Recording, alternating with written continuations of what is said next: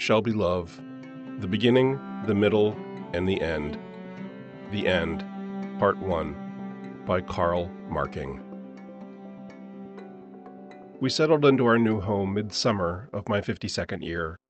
Shelby had now been with me 10 years. Because she was a rescue, I never really knew her age, but most vets put her at 12. After work, on our move in day, I set about unpacking the kitchen, while Jim went to collect Shelby, Tucker, and Patience from my house and bring them permanently to our new home. What he thought would take only a few minutes took him close to four hours. Patience, as usual, refused to be collected. She had learned all the secrets of my house and avoided capture.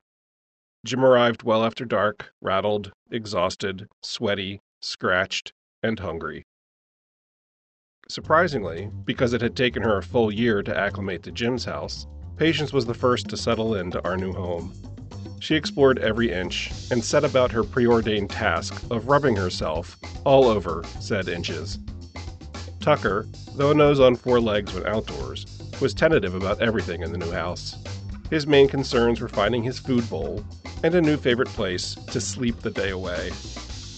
Shelby was somewhere in the middle, she preferred to be near us as she learned our new routine and the best places to catch some sunlight and a nap.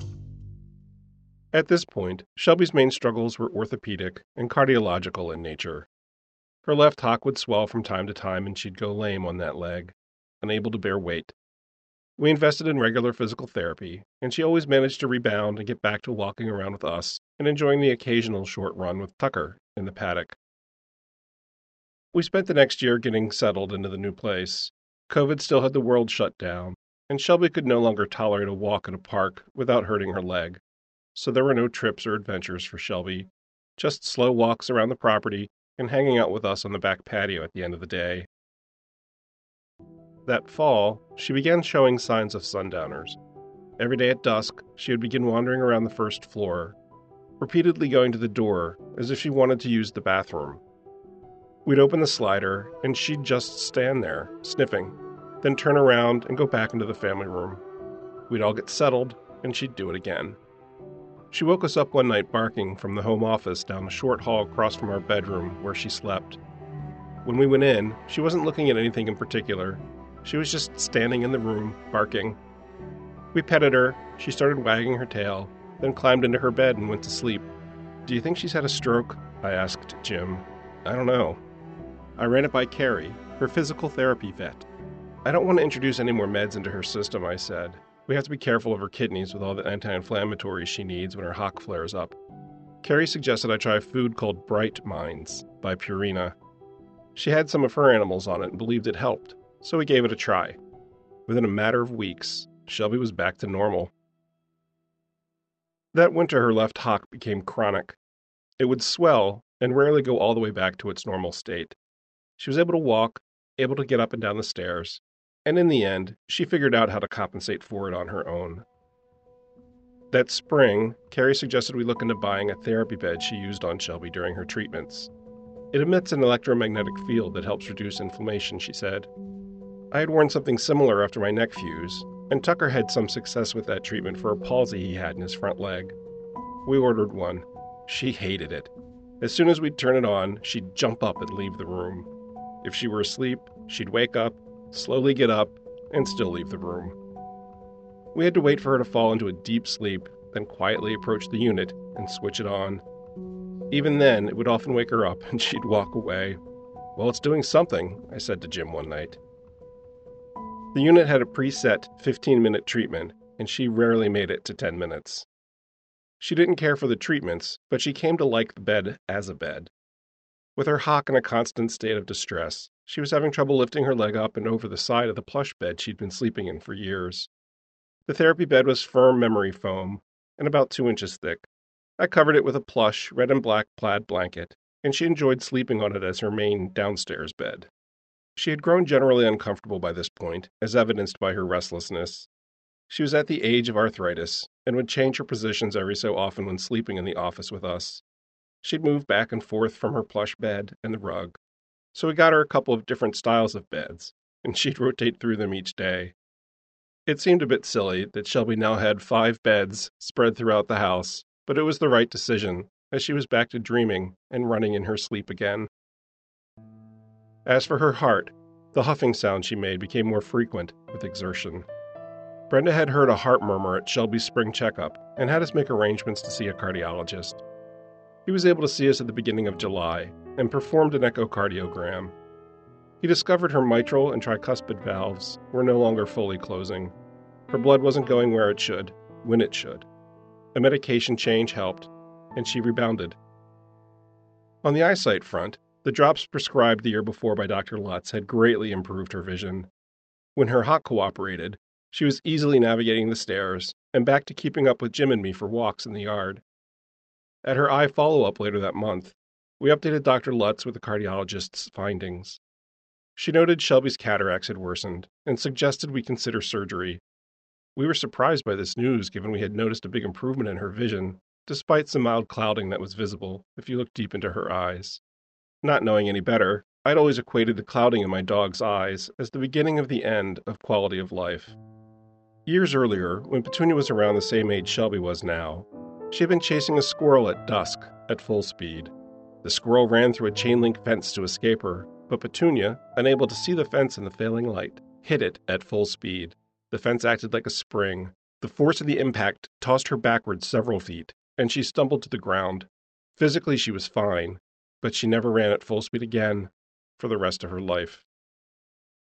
I asked if her echocardiogram changed her candidacy for surgery but she assured us the proper consultations would be done with Shelby's cardiologist and the clinic's anesthesiologist.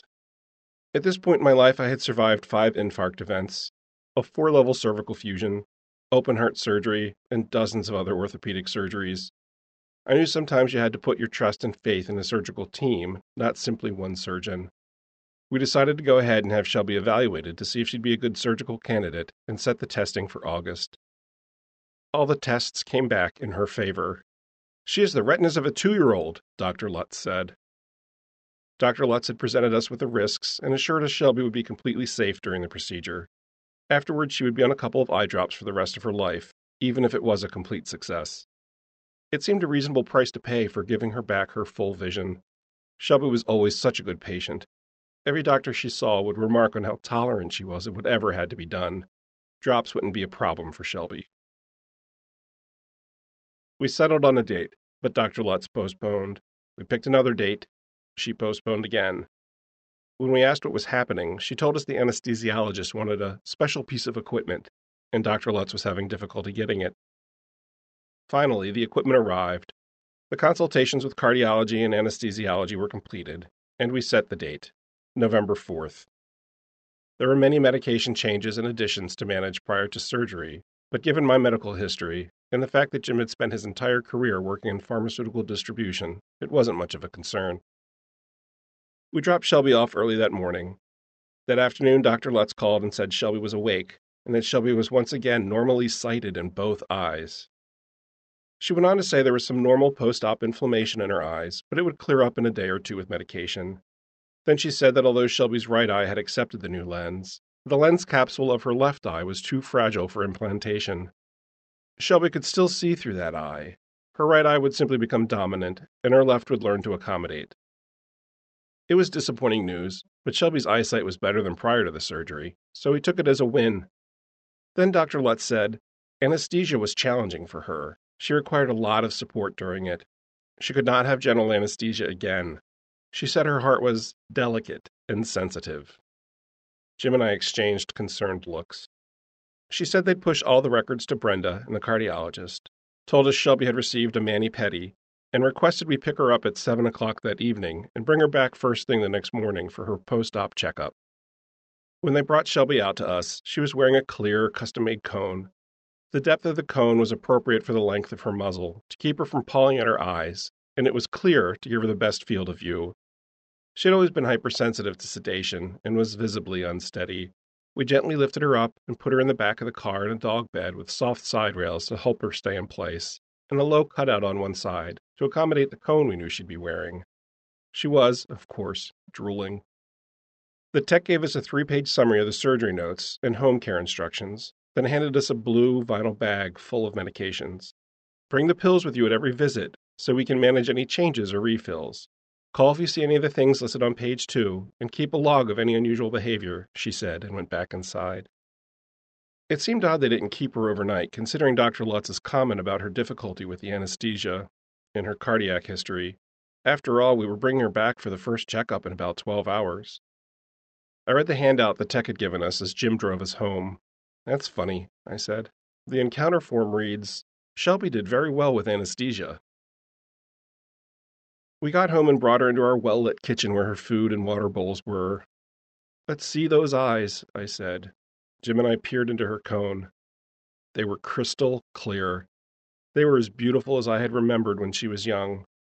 The anxiety I didn't realize I'd been carrying lifted. She had no interest in water, so we put her on her favorite bed, under the TV in the living room off the kitchen. She tried to lay down, but the edge of the cone kept hitting the bedding, She'd hold her head up each time. What do we do about that? Jim asked.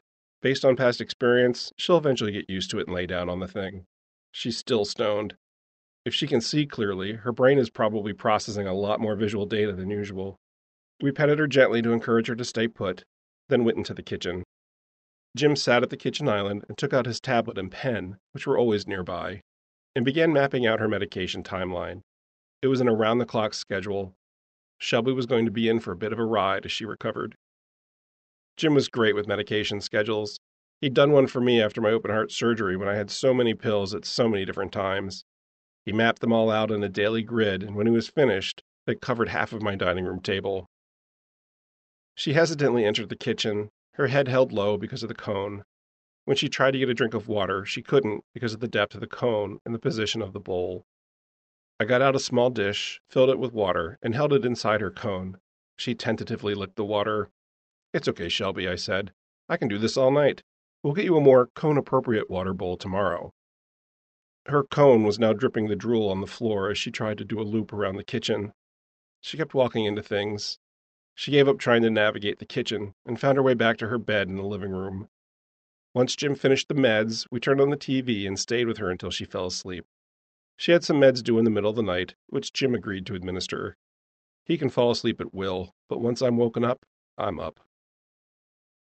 The next morning, we loaded Shelby and her blue bag of meds into the car and headed for the clinic. We reported Shelby had been walking into things the night before and was having trouble finding a comfortable position to sleep in because of the cone. Her checkup showed the expected inflammation in both eyes and pressures under 5 millimeters of mercury. We had learned from Dr. Lutz that normal was anything 25 and under, she considered the surgery a complete success, and her next appointment was set for one week later. The day after her surgery was the beginning of her full on at home eye drop routine. We had to wait five to ten minutes between each different type of drop, then wipe her eyes with special towelettes at the very end of the process to keep them from crusting. The cone left little room for my big hands, and Jim was able to get to Shelby's eyes with no problem. Congrats, you're the drop man, I said. Okay, Shelby, he'd say at the start of each drop.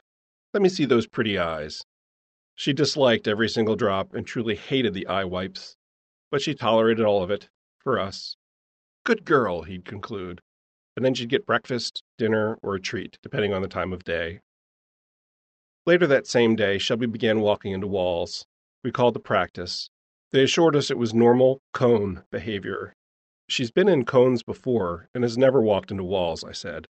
We were advised to stay the course. The following day, same thing. We called again. She's still walking into things. Based on prior experience with her, this is not her version of cone behavior. We'd like to bring her in for a pressure check. The practice used a portable handheld device to do pressure checks. The whole process took under a minute. They refused to let us bring her in. I don't understand it, Jim. It says right here in their quick reference guide that we can schedule pressure checks Monday through Friday and occasionally Saturdays. Why would they push back on something so simple and so important? I don't know, he said. Shelby continued walking into walls and objects straight on. The cone wouldn't even have been a factor in a head on collision, as nothing was occluding her view of the thing she walked into. We continued to call. They continued to deny us pressure checks. The night before our second checkup, Shelby fell down the short set of three steps into her family room. She had never done that before. Even on medications, she found particularly sedating. When I got her up, I noticed some cloudiness in her right eye and took her into the kitchen with its brighter lighting to get a better look. Her pupils weren't reacting evenly to the light, and one looked larger than usual. This was something I was rather familiar with, as the pupil of my right eye would sometimes change size and even shape since my strokes. I'm going to email and send a picture, I said. By the time we got Shelby settled in a place where we could take a picture, her pupils had evened out, but the clouding in her eyes was visible. I sent the email and explained what had happened. Dr. Lutz called us that evening. I know you don't trust me on this, but I'm telling you, in a few days this will resolve and then said something about it not being entirely surprising given Shelby's age related retinal deterioration. That was news, I thought, as we hung up the phone. I turned to Jim. How did we get from Shelby has the retinas of a two year old dog before surgery to her just trying to remind us she has age related retinal deterioration? I don't know, Jim said. That's the first I heard her say it. The next morning, we loaded Shelby and her blue bag of meds into the car and headed for the clinic. Shelby had lost vision in her right eye. This information was delivered in the same breath we were told her retina was fine and that there was hope her vision could return, or that it could be permanently lost. Shelby's pressures had gone from less than 5 in each eye to 31 in her right and 23 in her left. Her right eye was six points above the upper limit. It was so high, in fact, that Lutz had to drain some fluid from it to bring the pressure down. We practically begged you for a pressure check, I said. No response. Her next visit was scheduled for five days later. I was despondent. All the medical drama I had been through, all the self advocacy I had learned to do, and I failed to advocate hard enough for Shelby. Had I learned nothing from my own eye issues? I felt I had betrayed her. I felt I put my faith so completely in this doctor, I ignored my better instincts. We didn't have much else to say on the matter the rest of the evening. The next morning, we were in the car on our way home from running errands when a friend of ours called. I put her on speaker. Hey, Jackie, you're on the air with Carl and Jim. Carl, Jim. Harriet died this morning. I just heard. Jim pulled the car over. We were stunned. If anyone else had told me this, I would have thought it was a cruel joke.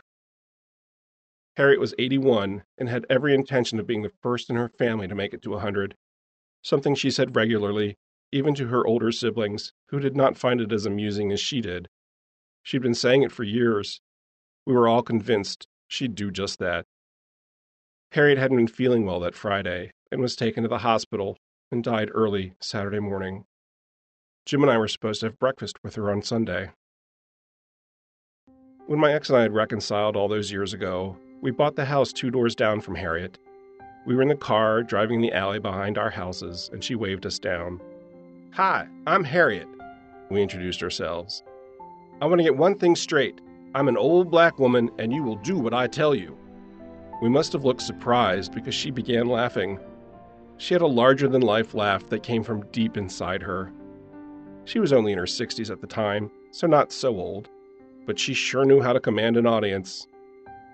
She and I became unlikely friends, and over time became best friends. I'm not sure either one of us understood how that happened. We shared countless meals, adventures, wine, trouble, and endless laughter. By the time I bought my house, after my ex and I had split for the second time, he and I had found our way to friendship, and the three of us broke into the place the night before settlement. We brought wine, cheese, and crackers. The seller had allowed me to move a few things in early, and we dragged boxes into the living room to use as seats lit a fire in the fireplace, and opened the wine. A police car drove down the street in front of the house, and we had a moment of panic. Concerned a neighbor had called and reported a break in, but I kept on going down the street. My ex and I broke into relieved laughter.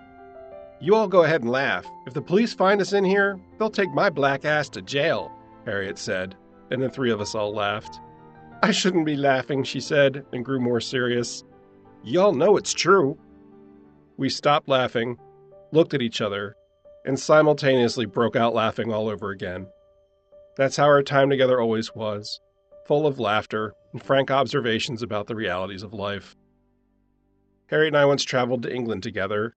When she spent a year in Namibia volunteering as a teacher, I looked out for her house. She took care of my dogs when I needed a hand. She'd known Willow since she was a puppy. She took my ex's cat in when he moved to New York. And she had been there for Shelby that first year when she was so sick. We spent most Halloweens together, handing out candy on the steps of my front porch. If she had the time after work, she'd get dressed up in a costume first. When children would come up the very steep and long staircase to my front door, it would go something like this Trick or treat. And what are you? she'd ask.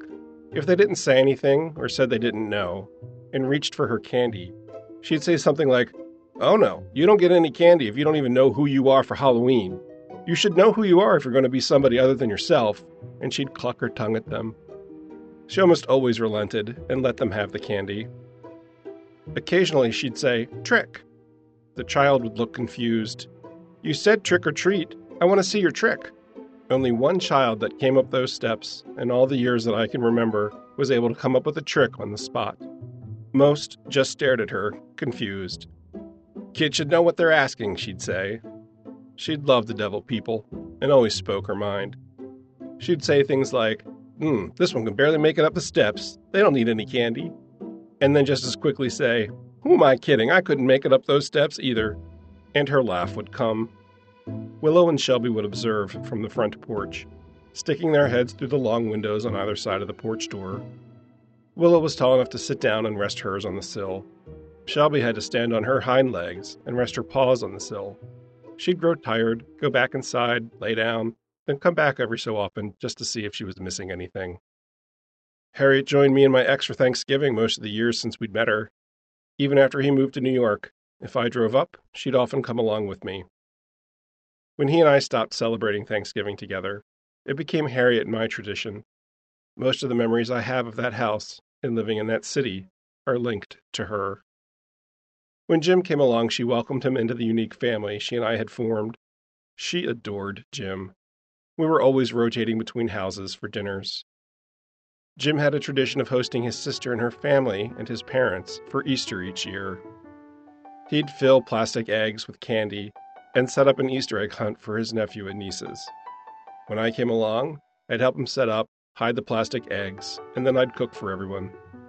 The years Harriet would join us, we'd put out special eggs just for her. I don't need any more candy, she said that first year and patted her stomach. Some of yours have money, I said back. Ooh, where's my basket? she asked as she stood up. She'd let out that big, beautiful laugh. Jim's parents were long divorced, and Harriet always referred to his father as my boyfriend. Will my boyfriend be there? she'd ask. She'd sit beside him most times they were together and flirt with him. They came to truly care for one another over the years. Most any time she and I were alone, after Jim had come into my life, she would say, Don't you screw this up, Carl and not laugh. I'm serious. You messed this up, and so help me God. I don't plan to, I'd say. And she'd give me this smile. Her youngest son once told me she'd often say, That Carl gets on my last nerve sometimes, but I don't know what I'd do without him. That was high praise from Harriet. When the shock of the news wore off, Jim pulled back onto the road, and we began to cry. Harriet's children arrived in town her eldest, Bill, her second son, Sean, and her daughter, Melanie. Sean's wife, Molly, was also there. I knew Harriet's children so well. We'd been together so often over the years, they were family to me. Jim and I invited them to dinner at our place that Monday. Harriet was the glue to our union.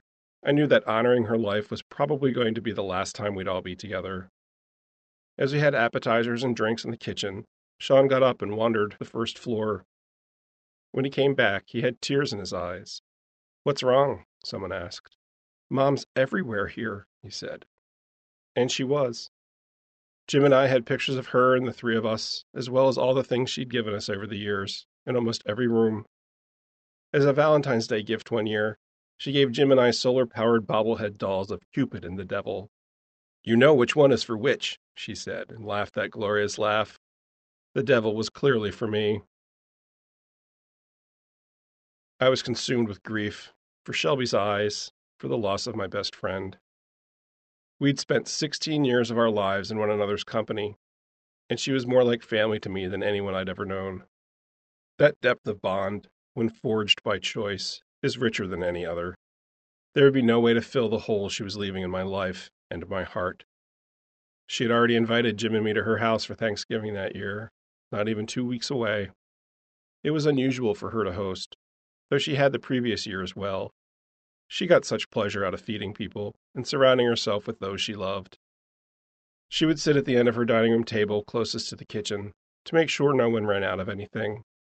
I'd occasionally catch her watching her guests eat the food she made for them, wearing a small secret smile hidden behind her glass of red wine as she sipped it, drinking in the moment. Her funeral was scheduled for the following Saturday, the 20th. On the 17th, Shelby had her two week post op appointment. Once again, we loaded her and her meds into the car and drove to the clinic. The tech came out and asked for any updates about Shelby's behavior and collected the medication bag.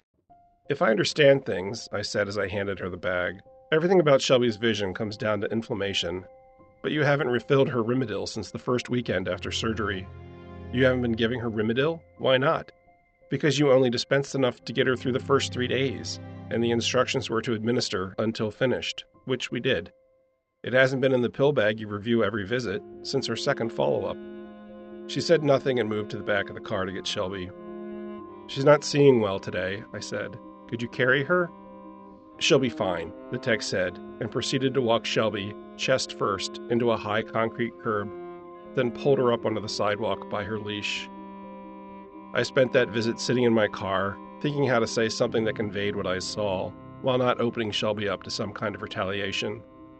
When she brought Shelby back to the car, I met them at the back hatch. If it's easier for you, I can carry Shelby and meet you at the door the next time. She knew what I was referring to and couldn't make eye contact. The whole thing was maddening. We would show up for an appointment with our geriatric post op pet and wait in the parking lot for up to three hours beyond our scheduled appointment before they'd come collect her.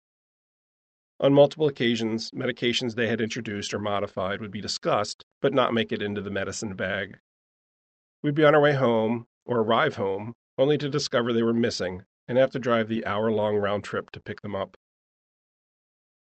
Our consistent feedback was that she kept walking into things, and our consistent ask was for more frequent pressure checks.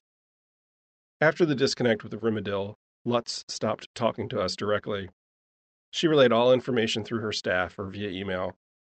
Her first email, all 1,100 words of it, came on the 19th. It was the single longest communication we'd received from the practice to date. She painted us as emotional and confused and memorialized things that had and hadn't happened. We were not confused. Shelby's eye pressures were all over the place. She had to have her right eye drained of fluid to bring the pressure down at the one week follow up visit. A pressure so high her optic nerve was now at risk. She had to have an anti inflammatory medication injected into her right eye. Our early concerns had been consistently dismissed as cone behavior, and they denied our daily requests for simple pressure checks that first week. The only good news was that we were finally able to remove Shelby's cone. The following day was Harriet's funeral. I had asked Bill if I could say a few words in her honor. He checked with the family and they agreed. When Jim and I arrived at her viewing, my ex was there, and the three of us sat together. We had had a falling out, but we set aside our animosity to honor Harriet and made small talk about people we knew in the room. There was a slideshow of Harriet's life playing on a monitor as we waited for the service to start. Jim and I had gotten married in our front yard that spring. COVID was still raging, so we kept things small six people. We invited Jim's parents and Harriet, all three of whom were in high risk categories, as well as Mary Ellen and her husband Bill, and finally a mutual friend of ours. Harriet arrived dressed to the nines as she did for any event. We completed the entire thing in under 30 minutes. She told us how much she loved us and how happy she was to have been part of our wedding. As soon as she finished her cake, she asked, Okay, can I leave now?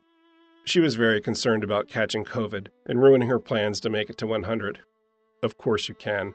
We're so glad you could be here, we said, and we gave each other awkward hugs wearing masks. Okay, bye, she said, laughed, and immediately turned and walked to her car. The family had decided to include a couple pictures of our wedding in the slideshow. We were honored that they had. The service began. When they asked if anyone had something to say about Harriet, I practically bolted to the podium. Harriet had asked me to speak at her retirement. She had held the Bible for me at my swearing in for city council. I was asked if I would say a few words at her 70th birthday party. and by God, I was going to say my final words for her, even if I had to shove someone else aside to do it. She'd have loved that, by the way. We all know we're going to die, I began. But I don't think we all know how to live. Harriet knew.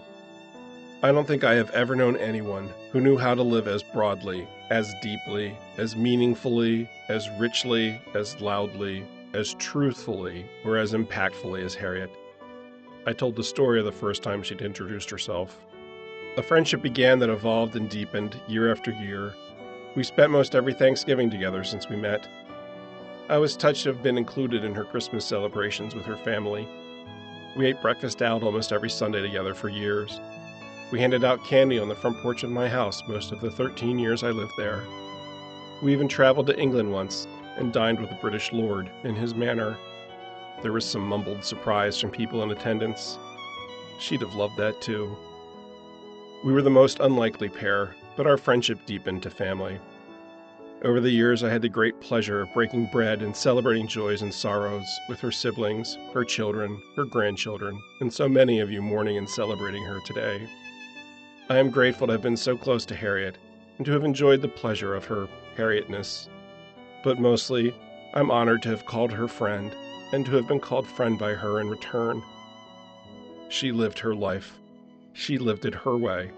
She lived it in service and in grace. She got into good trouble, and every so often, just to keep things interesting, she'd get into some bad. May we all be so fortunate as to follow her example.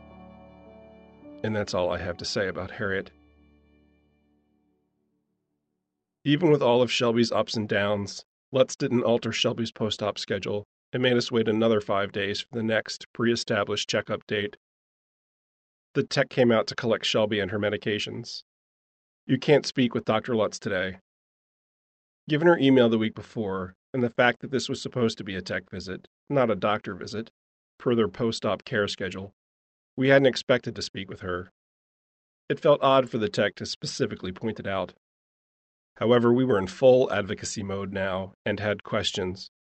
I asked some of Shelby's other care providers how to get around the whole not speaking to the doctor thing, and one suggested we write out our questions and hand them to the tech when they collected Shelby. Here, have Dr. Lutz answer these, please, I said and handed our questions to the tech. We'll wait.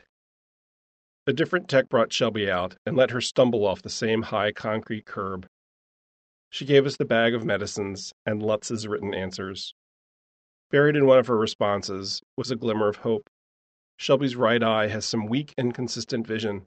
It may or may not continue to get better from here, she wrote. We drove home. When Jim mapped out the med schedule to the actual pill counts, we discovered the amount of Rimadyl they'd given us would run out four days before her next visit another hour long round trip to the clinic. Her next visit was November 30th. Although we should have had a conversation with the doctor at that visit, she didn't speak with us. Instead, late that evening, she sent us a 1,500 word email with contradictions and inaccuracies. She once again memorialized conversations that had and hadn't happened. She began a couple of sentences with, As I explained to you previously, and would then document something that had neither been discussed nor included in our encounter forms. She continued to paint us as emotional and incapable of understanding what was going on. Then, even though inflammation was constantly discussed as the single biggest risk to Shelby's recovery, she outlined her plan for us to begin tapering off three of her anti inflammatory medications. She also wrote she would not check Shelby's eye pressure for two to three weeks following that change. Jim and I discussed the email and decided we needed to push back. Our careers taught us the importance of correcting information that has been incorrectly memorialized. The content of her email forced us to respond. Our response covered our consistent requests following surgery to be allowed to bring Shelby in for a pressure check and how she wouldn't allow us to do so. We stated our belief that had we been allowed to bring her in for pressure checks, we could have changed the outcome entirely for Shelby. We stated our position that it was our job to report what we saw and advocate for Shelby, just as it was her job to ensure the safety and welfare of her eyes. We wrote we weren't comfortable delaying her pressure checks for as long as three weeks given the past four, and asked for weekly pressure checks given she wanted us to step down her anti inflammatory meds. Her 1,400 word response came late in the evening the following day. She began by expressing her concern at our inability to understand Shelby's situation and ended by recommending we establish care with another provider. Lutz had last documented Shelby's eye pressures at 14 in her right and 12 in her left, and noted Shelby was now irrevocably blind in her right eye. She ended her email with phone numbers and names of other ophthalmologists and a generic website where we could search for care providers. She did nothing to arrange for Shelby's continuity of care.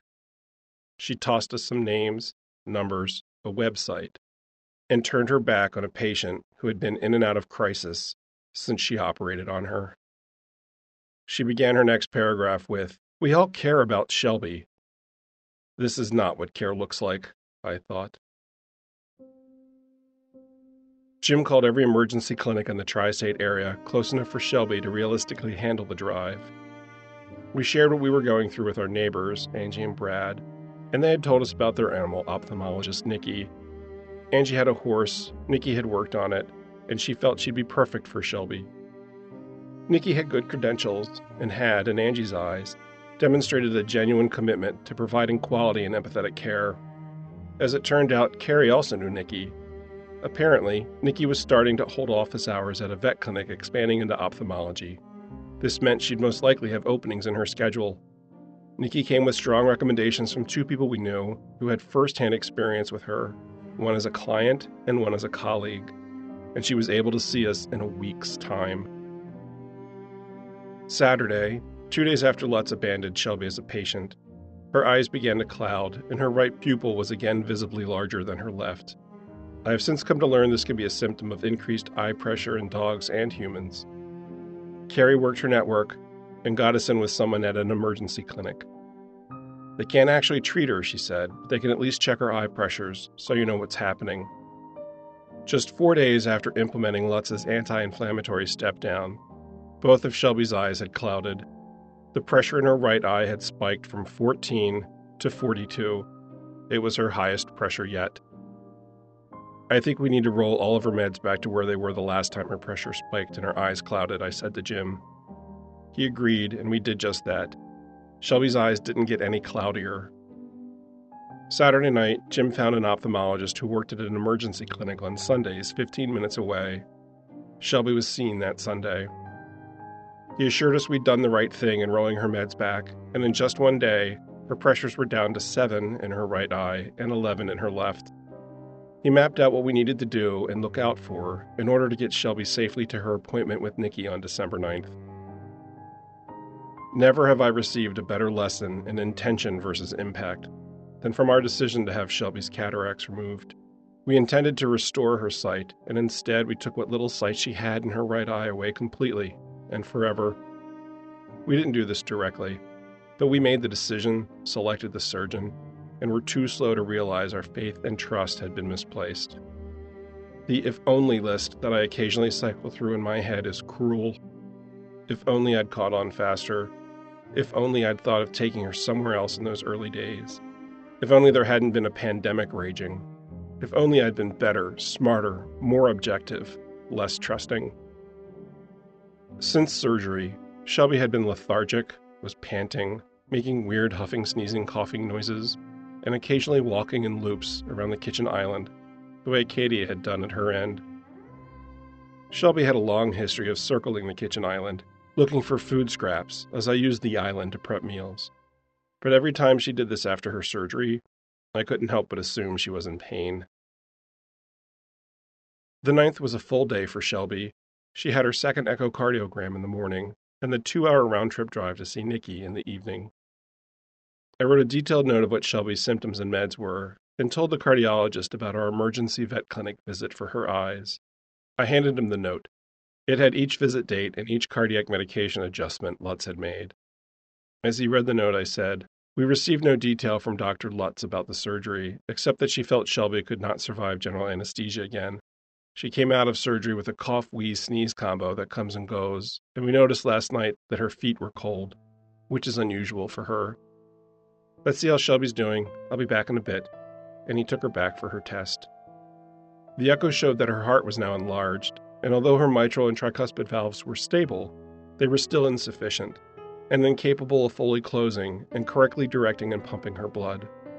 He readjusted her meds and said we should follow up in six months or if anything changes. That evening, we made the trip to the new ophthalmologist. When we arrived, Shelby was road weary and drooling. We'd put her through so much, and she quietly accepted all of it. We set her on the grass so she could pee. Marking the world was still her prime directive. She wasn't able to navigate the dark parking lot, so we carried her inside. While we waited in the exam room, Shelby began violently shaking, the way she had after Willow had died. Nikki entered the room and introduced herself. We had prepared a short summary of what had been done in the timeline. She'd already received the cardiologist's notes from her echo earlier that day. When she finished reviewing our timeline, we gave her the chart we'd put together of her current medicine routine what was given, how much, how often, and when for each of the 12 medications. This is great. Thanks for laying it all out like this. She reviewed it and asked a couple of clarifying questions. Okay, she said. Let's see what's going on with Shelby here. She knelt down in front of Shelby, as I had done the day I found her. She put her hand on Shelby's back, and the second she touched her, I mean the second, Shelby stopped shaking and visibly relaxed. Tears welled in my eyes. I was emotionally and physically exhausted from everything Shelby had to endure the past month. But in that moment, I knew this was the person for Shelby. The clarity of it was palpable but it was not a good news visit.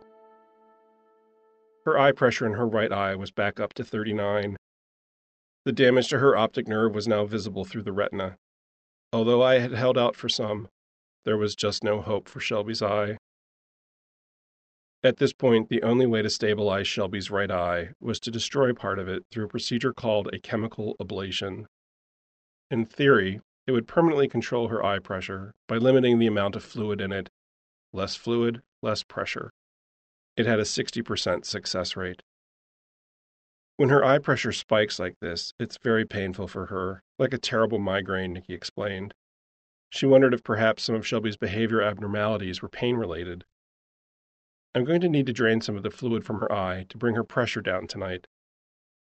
The ablation will hopefully stabilize her pressure permanently. It may also cause her eye to shrink and be slightly smaller than her left. She gave us a moment to process that. If this doesn't work, she paused, her eye will have to be removed. And that was my floor. It was clear to me Shelby wouldn't be able to tolerate general anesthesia, and removing her eye wasn't something that could be done under a local.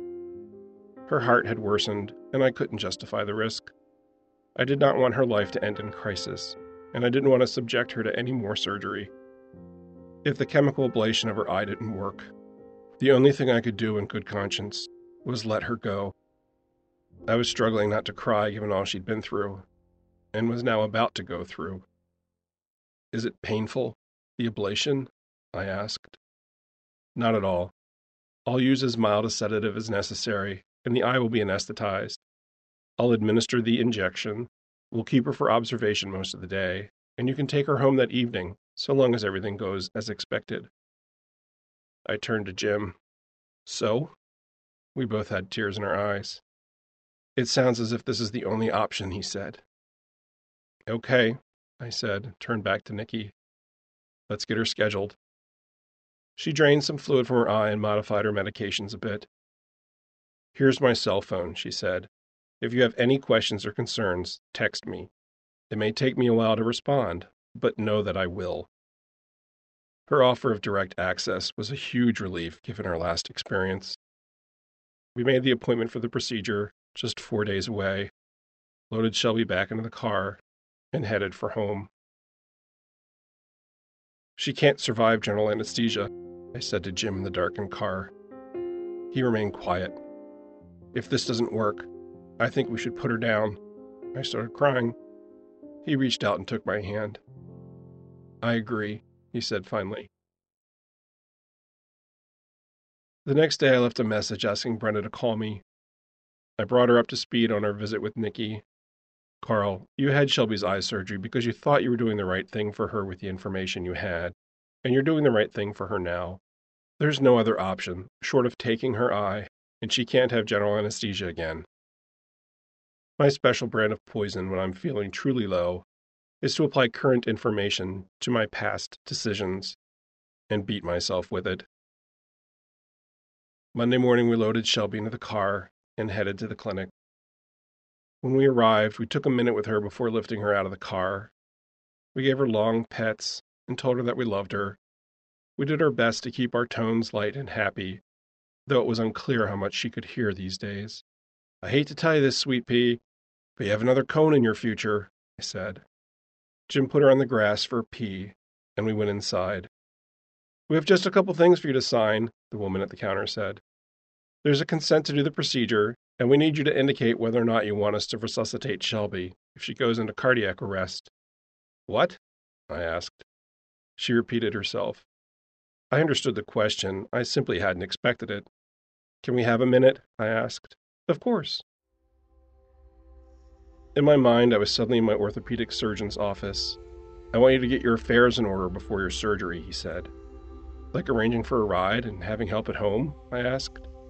No, I mean your will, a durable power of attorney, and your advanced medical directives, so I know what your wishes are should something go wrong.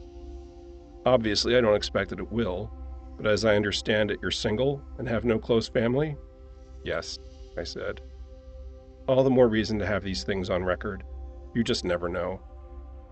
He was about my age and had lost his wife to cancer not that long ago. Given the context, I knew he was sincerely looking out for my best interests. I took his advice and met with an attorney.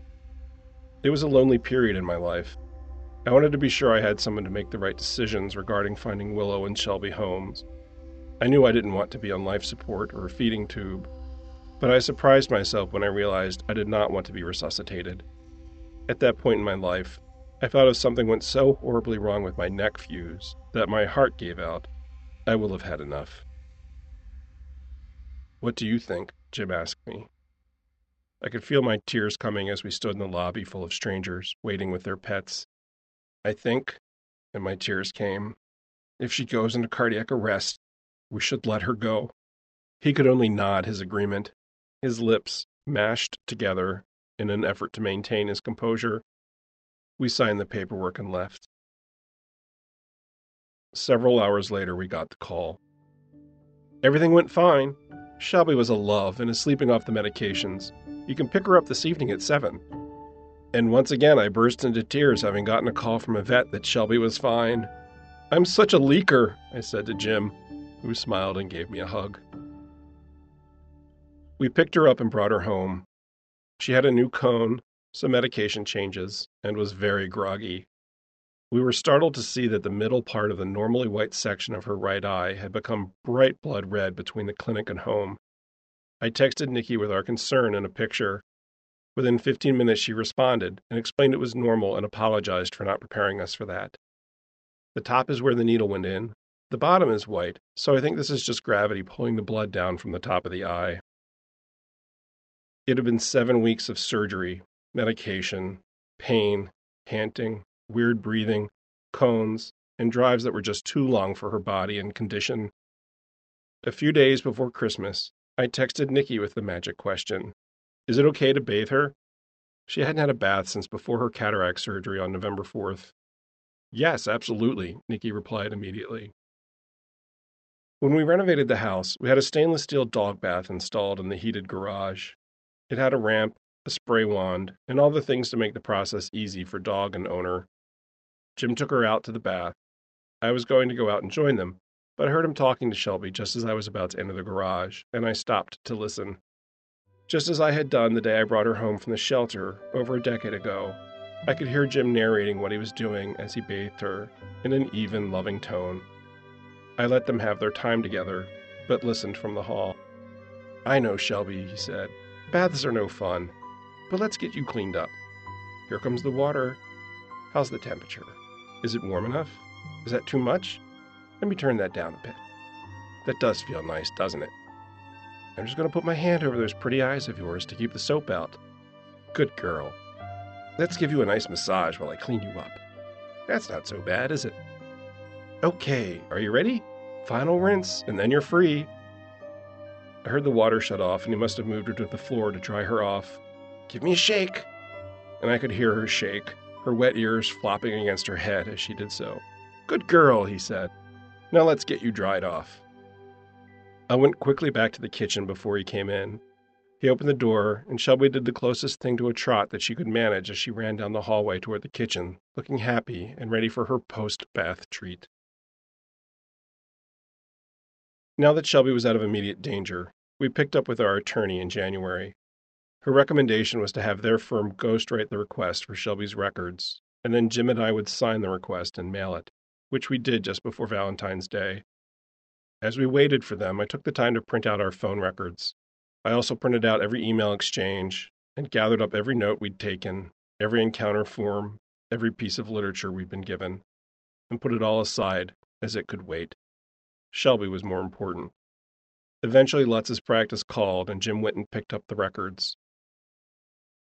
Things were difficult for Shelby for a long time.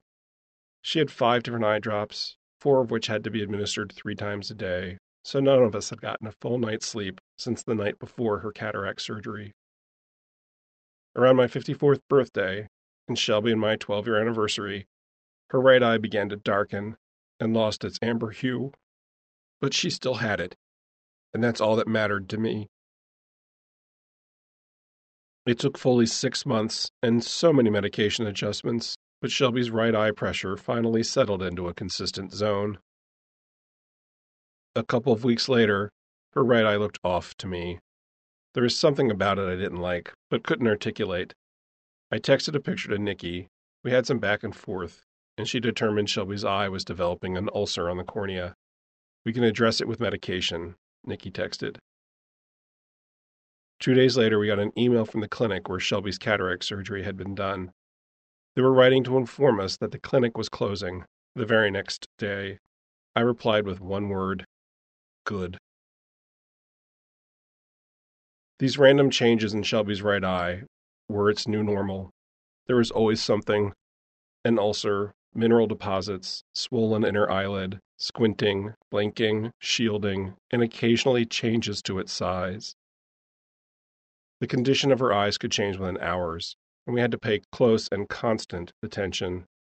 There were always medication adjustments to treat each change, it took eight months from the original cataract surgery date to figure out how to manage her eye's moods, but we were eventually able to get Shelby onto a twice a day eye drop routine at 7 a.m. and 7 p.m. Nikki was amazing, dedicated, accessible, flexible. Shelby was amazingly tolerant of everything. Our willingness to support Shelby like this was our labor of love for her. If she could persevere, so could we. The next month, July, Shelby had her follow up appointment with cardiology and another echocardiogram. The upper chambers of her heart have ballooned and her valve has failed. She could go into crisis at any time. What kind of crisis? Any number of cardiac events, from heart attack to stroke. Her lungs could fill with fluid and she could drown. I would say she has three months left. I'm going to add a diuretic to get as much fluid off her heart as possible. You should limit her going up and down the stairs. This was hard news. I had made a promise to myself she would not die in crisis. I was going to have to break the news to Jim. He had a work conflict and couldn't come with me to the appointment. I told him that night, and we both cried. This was not the end of life experience we had wanted for her. Brenda called the next day. I heard, she said. When I got back from the appointment, I called Laps of Love to discuss euthanizing her. I wanted to get on their radar and find out how it all works. I want to do it here at the house, and I know you don't offer that service anymore. We gave her the diuretic at the full dose the cardiologist recommended, but she was up peeing all night long, which is probably great for her heart, but not so great for her body or anybody's sleep. How do you feel about us starting her on a low dose and then finding the right balance and working our way up? Well, knowing her, she'll have some unexpected reactions, so sure. Start low, see what you get. You can always go up from there. What will our cue be that we need to increase the medication? She'll have trouble breathing, or you'll hear water in her lungs as she breathes. Everything was coming too quickly. Brenda, how will I know when it's time? I don't want to take time away from her. I don't want her to suffer. And I don't want her to die in crisis. Make a chart, Brenda said. Write down all the things you feel are the core things that define her quality of life and check them off each day. It's the only way to be sure you're seeing clearly. I shared this with Jim and he agreed it was solid advice. Our daily list had 12 items. Is she eating? Is her vision okay? Is her cognition stable? Did she wag her tail? Is her behavior normal? Is she eliminating waste? Is she mobile? Is she drinking the normal amount of water? Is her energy normal? Is her breathing clear? We wanted to balance her basic bodily function against her quality of life. For her cognition and behavior, it came down to things like was she aware of and engaging with us? Was she curious about the world around her? Was she playful in an age appropriate way and according to her ability? It took us a while to come up with what was a pass and what was a fail, but it gave us somewhere to start. Each evening we'd review the chart and give her a score. I started watching her every move, hyper vigilant to the smallest change. What was that noise? What's her resting heart rate? When was the last time she barked? Is she drinking enough water? What's her urine output? We kept her routine as stable as possible. We kept up with PT each week, as that was her biggest hurdle. When her left hock would swell and she had difficulty bearing weight on it, she'd compensate with her right front leg and develop this hitch in her gait. Carrie was amazing. Shelby would get massage, a little chiropractic, acupuncture, laser treatment, and a session on the electromagnetic bed. We also kept up with her eyes through text messages and pictures, trying to save as much wear and tear on her body as possible. We limited physical trips to Nikki for when things got weird, which they did. One day at PT, it was just Shelby, me, Carrie, and her tech, John. I was asking everyone this question by now. How will I know when it's time? I don't want her to suffer. Getting old isn't necessarily suffering, Carrie said. I know she's not running around like either of you would like, meaning either me or Shelby. But she's not suffering. You're doing literally all you can do, and she's okay. We were doing all we could do for her, and she was passing her checklist every day. My one piece of advice for you, Carrie began and paused. Don't mourn her while she's still alive. You'll miss her life if you're too focused on her death. I gave that a great deal of thought, and her comment helped snap me out of watching Shelby's every single move. Jim and I agreed to stop with a checklist for a while. We needed to look at the big picture, not the weeds. Shelby's medication routine kept our lives on a rigid schedule, especially the diuretic. We had reminders on both our phones for all her drops and pills to make sure nothing got missed. Even though the world was beginning to reopen post COVID, ours remained fairly small. Our focus was Shelby. Her medication was too involved to ask a friend or a dog sitter to take it on, though in a pinch we knew we could count on Brad and Angie. They'd been through this with their own animals. Anytime Shelby needed to go up or downstairs, we'd carry her. She'd stand at the top or the bottom of the steps, and we'd scoop her up and make the trip. We structured our lives around her care, and it was working. The low dose of the diuretic completely reversed her huffing, and we eventually found a balance with the staircase. We'd carry her down, but let her walk up on her own to keep her strong. And frankly, she seemed to enjoy the independence of taking herself upstairs. She was still wagging her tail, still engaging. She was still taking time to find a scent in the yard and follow it, focused, meandering across the grass, under a shrub, behind a tree. And when she lost it or grew tired, she'd sneeze, as if cleansing her palate, and find her way back to the door. She could even occasionally get up on her hind legs, resting her front paws on the cushions of the seats in the kitchen, where Jim and I would be with our laptops, just to say hello, see what we were doing, and receive a pet or a scratch behind her ears. She had stopped eating rawhides the prior year, but her interest had suddenly renewed. Biscuits were too difficult for her to manage. Then I discovered sweet potato chews. The first time I gave her one, she looked at me sideways through her left eye, as if to say, Where have you been hiding these all my life?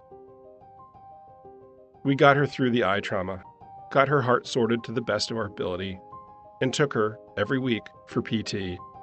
She was stable, and we enjoyed what we had together, grateful we had the means and resources to keep her going with a solid quality of life.